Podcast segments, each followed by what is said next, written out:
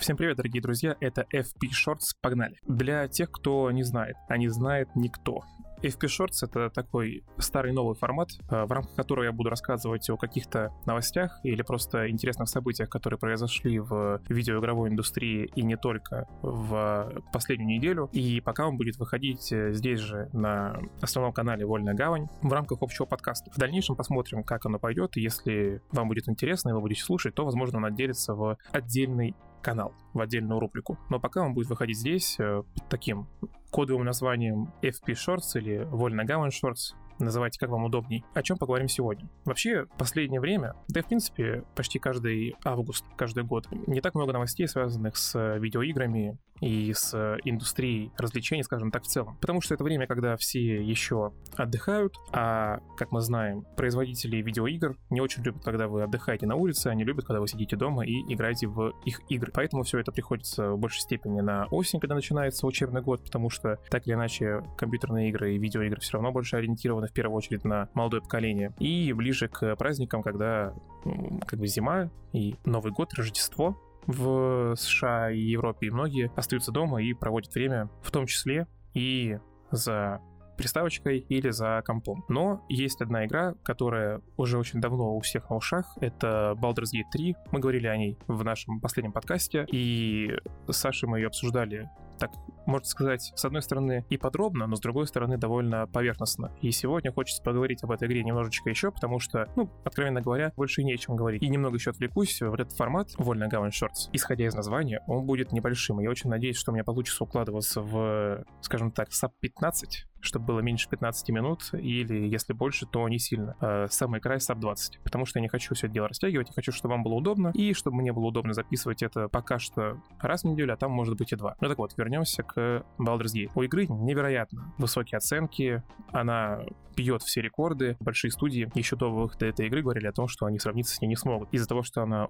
ультра масштабная, ультра проработанная и так далее и тому подобное. Но стоит здесь поговорить немножко о другом. Да, безусловно, это крутая игра, но у нее есть немало, скажем так, минусов сразу хочу сказать, я не хейтер таких игр. Я еще на подкасте говорю, что эти игры прекрасные, они все мне нравятся, но у них есть один очень-очень большой минус, из-за которого, как мне кажется, они не заслуживают настолько высоких оценок. Baldur's Gate 3, для тех, кто не знает, это игра от э, разработчиков, э, в том числе Divinity Original Sin. И все это такие европейские, американские RPG изометрические, в которых у вас э, невероятное количество возможностей, в котором вы собираете свою партию и продвигаетесь вперед, скажем так, по сюжету, строите сами свою э, судьбу, у вас там есть какая-то общая цель, конечно, но как вы к ней придете, вы решаете самостоятельно. Похожая игра — это Pillars of Eternity, и вот самый основной их минус. Эти игры невероятно интересные, невероятно красивые, невероятно прекрасная музыка, там все супер классно, но они все невероятно большие. Все эти игры невероятно большие. А Baldur's Gate 3 возводит это все в абсолют. Она не просто большая, она огромная. Это просто гигантская игра. Вдумайтесь, только 100 плюс часов кат-сцены роликов. А это не все, что можно делать в игре, вы там должны еще перемещаться, просто вы там можете развлекать себя самостоятельно. В игре 17 тысяч концовок это все звучит как что-то невозможное. И сразу заградывается в голову вопрос, а сколько действительно из тех людей, кто поставили этой игре невероятно высокие оценки, там что-то в районе 94 или 96 даже баллов на метакритике, каков процент тех, кто поставил эти высокие оценки, пройдет эту игру, ну хотя бы на 80%, я даже не говорю пройти ее полностью, он крайне мал. И это вот самый главный минус таких игр. Да, они классные, да, они здоровские, но никто их практически не проходит до конца, потому что потратить на эту игру нужно невероятное количество времени, несколько месяцев. А если ее оставлять как сайт-проект, то есть, ну, у вас есть какие-то там, выходят большие игры, и вы там со временем возвращаетесь назад в Baldur's Gate 3. У вас так не получится, потому что это игра, которая требует на себя очень много внимания. Вам нужно уделять ей очень много времени. Вам нужно помнить, как в игре построена боевая система. В этих играх довольно сложная, продуманная, крутая, но довольно сложная ролевая система. Все это нужно правильно построить. Вам нужно правильно собрать э, свой класс, вам нужно правильно собрать свою партию, чтобы у вас не было проблем в дальнейшем и так далее и тому подобное. То есть это игра, в которой вы постоянно должны думать о том, что происходит в этой игре, что происходит в этом мире. Вы должны в него прям погружаться. И использовать ее как сайт-проект никак не получится. То есть это должна быть ваша настольная постоянная игра. И я не уверен, что люди готовы тратить настолько много времени на такие игры. Естественно, она сейчас на огромном хайпе. Естественно, ей все ставят завышенные оценки. И я могу это понять, я ничего против не имею. Но посмотрим, что будет спустя несколько месяцев, когда эти оценки, скажем так, выровняются. Сразу хочу сказать, возможно, это действительно на данный момент одна из лучших игр этого года. И, естественно, даже спустя время, когда оценки, как я уже сказал, плюс-минус выровняются, они не станут там равны 70 или даже 80, они так останутся в районе 90, и это правильно. Но не стоит ее возводить в такой абсолют, ставить, говорить, что это игра года, что это что-то невероятное, это просто прорыв и так далее. По факту же, это та же самая формула, которая была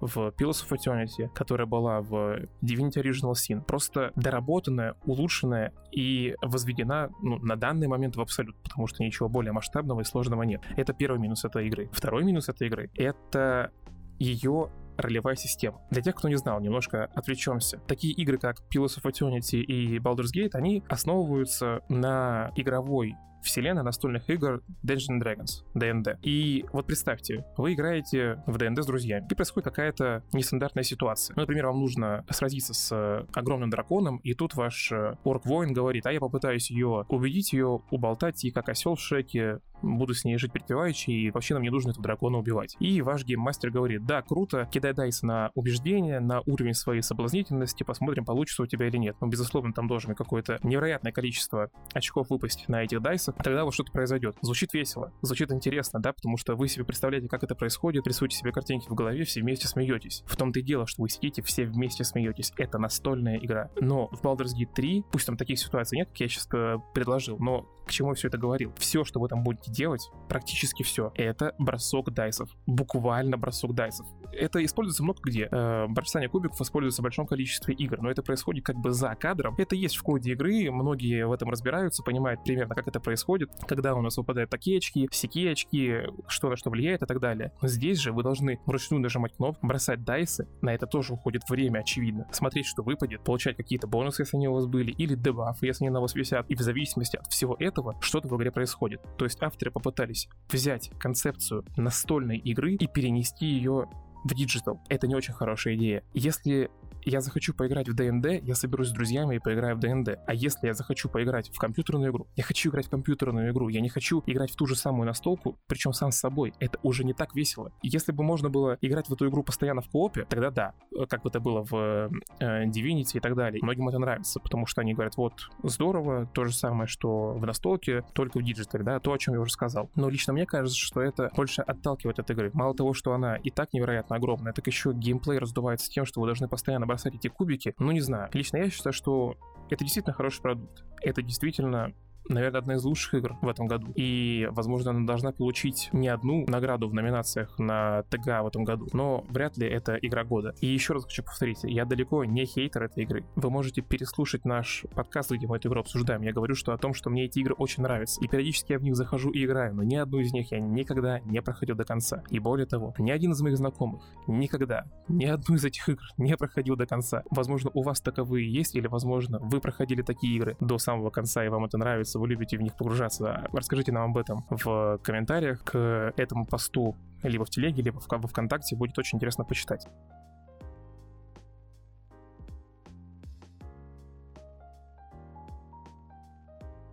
Ну вот вроде у меня получилось сегодня уложиться в sub 15. Надеюсь, что эта рубрика проживет так же долго и дольше намного, чем э, жили мои видеоролики с э, новостями и мнением о тех или иных ситуациях и новостях в видеоигровой и не только индустрии. На сегодня будем закругляться. Всем спасибо, всем пока.